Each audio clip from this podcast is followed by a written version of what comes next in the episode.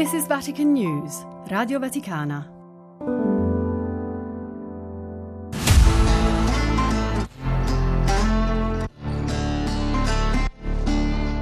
Le chiavi di Pietro.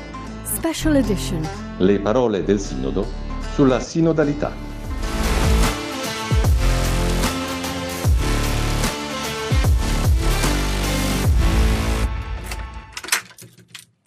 Magari abbiamo davvero tante belle idee per riformare la Chiesa, ma ricordiamo adorare Dio e amare i fratelli col suo amore, questa è la grande e perenne riforma.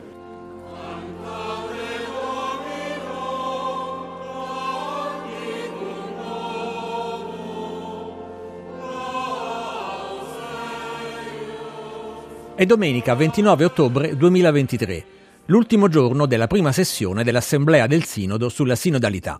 Nella Basilica Vaticana, gremita da circa 5.000 fedeli, Papa Francesco celebra la messa di chiusura di un appuntamento ecclesiale che ha visto riunirsi in Vaticano per quattro settimane cardinali, vescovi, laici e laiche, religiosi e religiose, esperti e fratelli e sorelle di altre confessioni cristiane.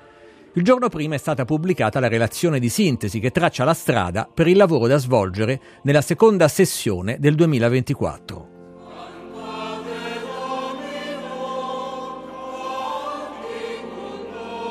Gracias de corazón a todos. Durante i lavori sinodali, secondo l'Instrumentum Laboris, sono stati trattati numerosi punti riguardanti la sinodalità nella vita della Chiesa. Temi di carattere generale, come il senso profondo dell'essere Chiesa sinodale oggi, ma anche questioni più pratiche riguardanti le strutture partecipative nelle chiese particolari. Qualcuno si aspetta che in questa occasione Francesco riprenda i temi più discussi. Invece, seguendo la parola di Dio prevista per quella domenica, il Papa richiama tutti all'amore di Dio e del prossimo. Fratelli cardinali, confratelli vescovi, sacerdoti, religiose, religiose, sorelle e fratelli, a conclusione di questo tratto cammino che abbiamo percorso, è importante guardare al principio e fondamento da cui tutto comincia e ricomincia. Amare. Amare Dio con tutta la vita e amare il prossimo come se stessi. Non le nostre strategie, non i calcoli umani, non le mode del mondo, ma amare Dio e il prossimo, ecco il cuore di tutto. Ma come tradurre tale slancio di amore? Vi propongo due verbi, due movimenti del cuore su cui vorrei riflettere. Adorare e servire. Amare Dio si fa con l'adorazione e col servizio.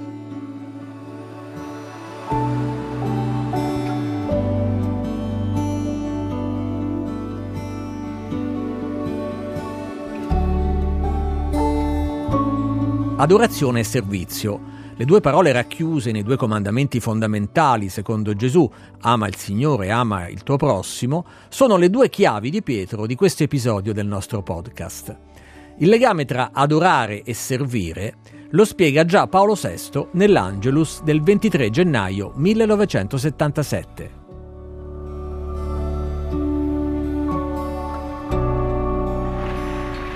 Cristo, come lui stesso ha detto, si rivela ai piccoli, cioè agli umili, ai semplici, ai puri di cuore, agli innocenti ed onesti, ai seguaci che credono, sperano ed amano. Provate, l'adorazione eucaristica è una lezione della voce penetrante, incoraggiante e beneficante. Provate e aggiunge, ascolterete allora il mandato di Gesù, andate, andate a servire i fratelli e le sorelle che hanno bisogno di voi, di educazione specialmente, di aiuto, di amore.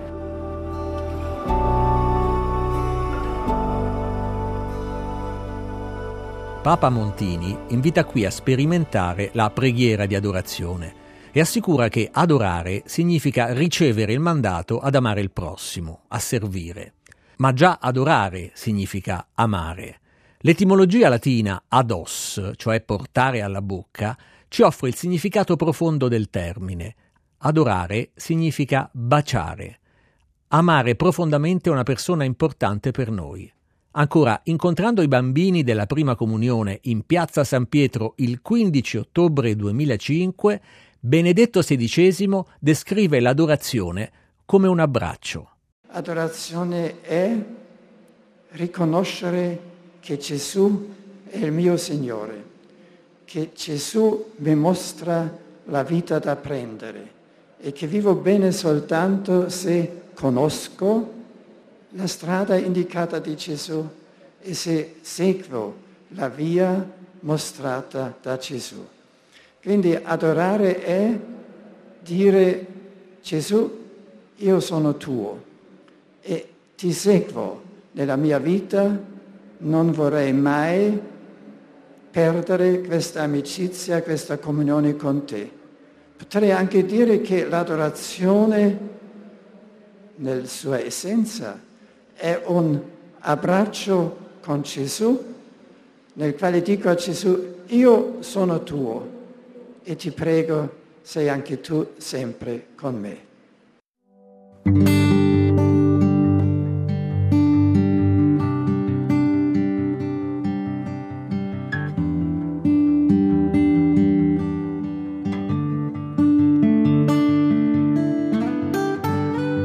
L'adorazione, spiega Francesco il 29 ottobre 2023, è la prima risposta che possiamo offrire all'amore gratuito, all'amore sorprendente di Dio.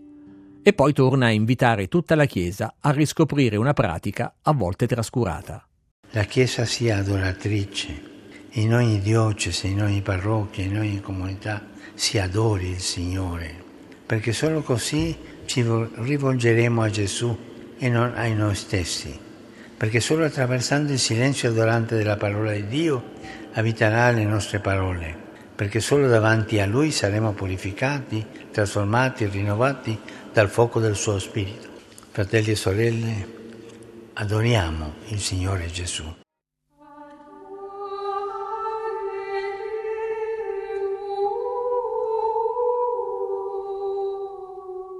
Tra l'amore di Dio e l'amore del prossimo c'è dunque l'adorazione un atto fondamentale che ci impedisce di ripiegarci su noi stessi, sui nostri progetti, sulle nostre strategie, anche all'interno della Chiesa.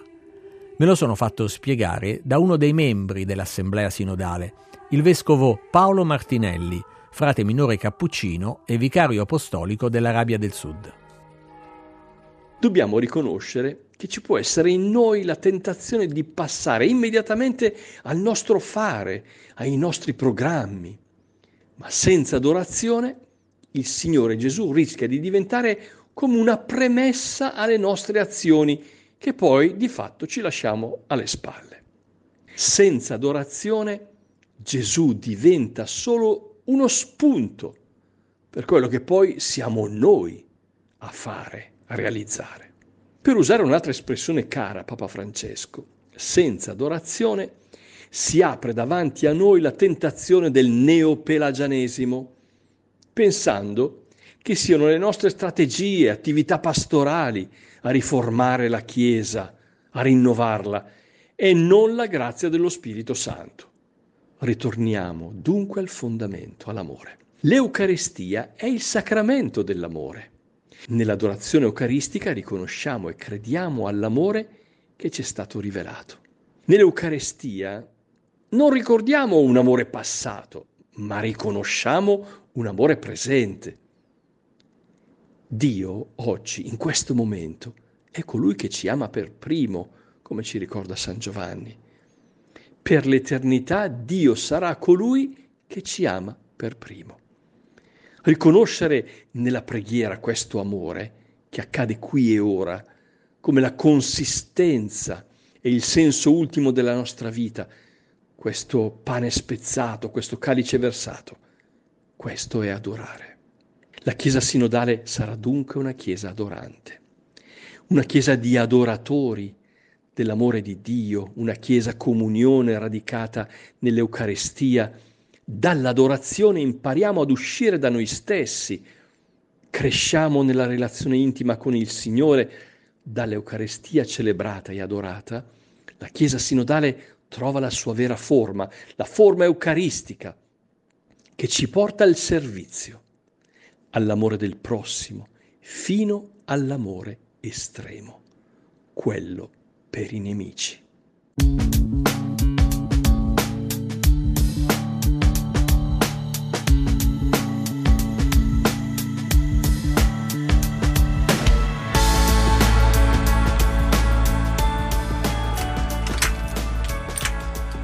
Secondo verbo è servire, amare e servire, adorare, amare e servire. Nel grande comandamento Cristo lega Dio e il prossimo, perché non siano mai disgiunti. Monsignor Martinelli me l'ha spiegato bene. Il processo di rinnovamento sinodale avviato dalla Chiesa deve fondarsi sulla consapevolezza che Dio ci ama, sull'adorazione, come risposta a quest'amore, e sull'Eucaristia, che chiama al servizio. Il legame tra queste due parole, Eucaristia e servizio, lo spiega Giovanni Paolo II nella Basilica Lateranense durante la messa in cena domini del 12 aprile 1979, partendo dall'immagine di Gesù che lava i piedi agli apostoli. Era necessaria questa lavanda dei piedi.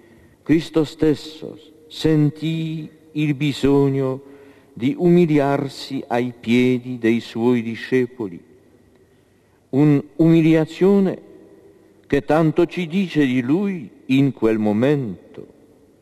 D'ora in poi, distribuendo se stesso nella comunione eucaristica, non si abbasserà egli continuamente al livello di tanti cuori umani, non li servirà sempre in questo modo.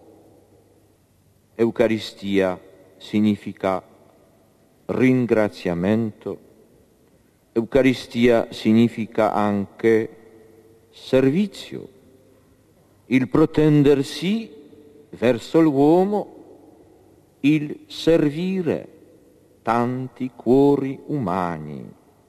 E proprio al gesto compiuto da Gesù con la lavanda dei piedi si riferisce un altro partecipante al sinodo per spiegare la Chiesa del servizio tratteggiata dal Papa. Luca Casarini, capo missione della ONG Mediterranea Saving Humans, è stato invitato speciale all'assemblea sulla sinodalità.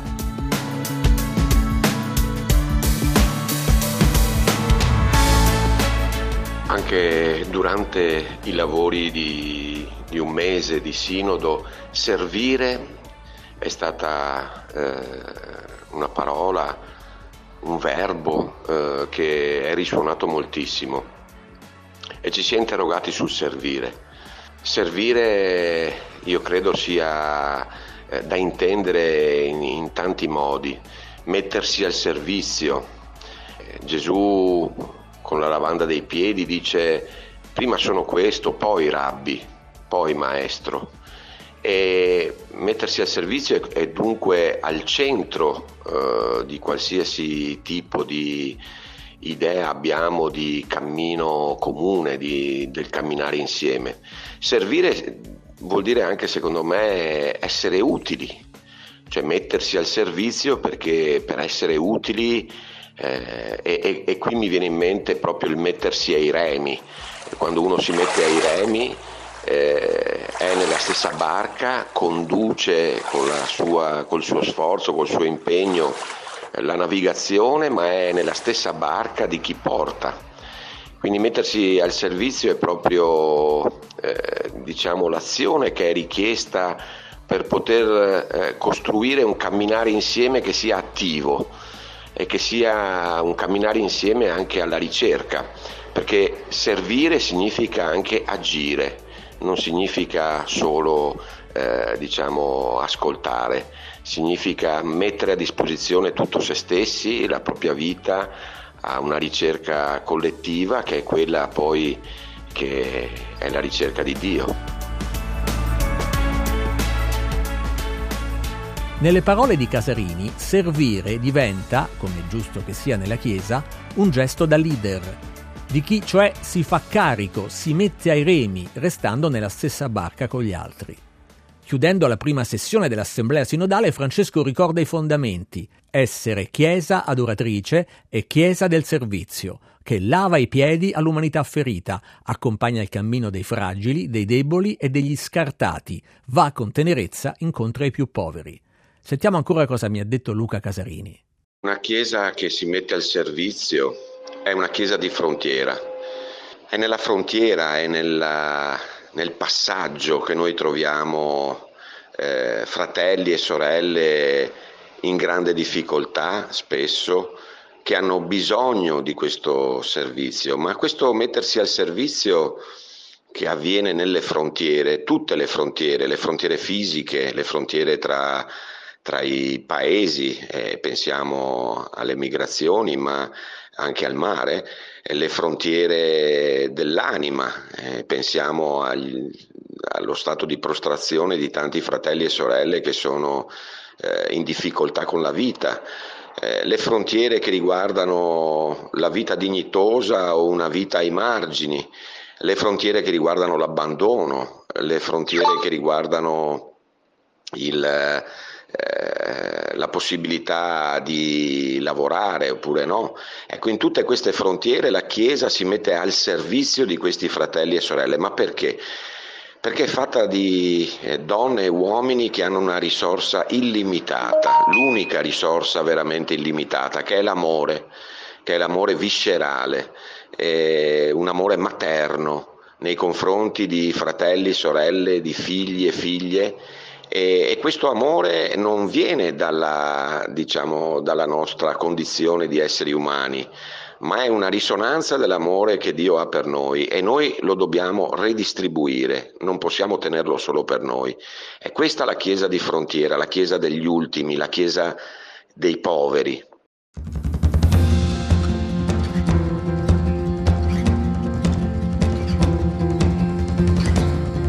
Grazie a Luca Casarini, invitato speciale al Sinodo, ritroviamo in chiusura il nesso tra servizio, come amore per il prossimo, e adorazione, come prima risposta all'amore che Dio ha per noi.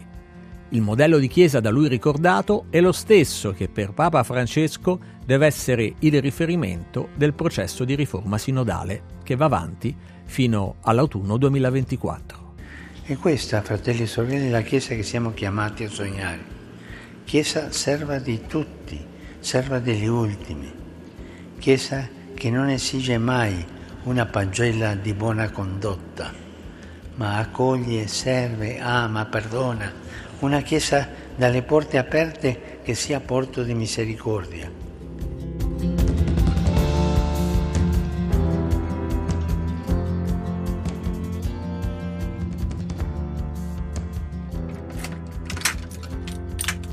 Le chiavi di Pietro, un podcast di Vatican News Radio Vaticana. Scritto e curato da Benedetta Capelli, Fabio Colagrande e Amedeo Lo Monaco.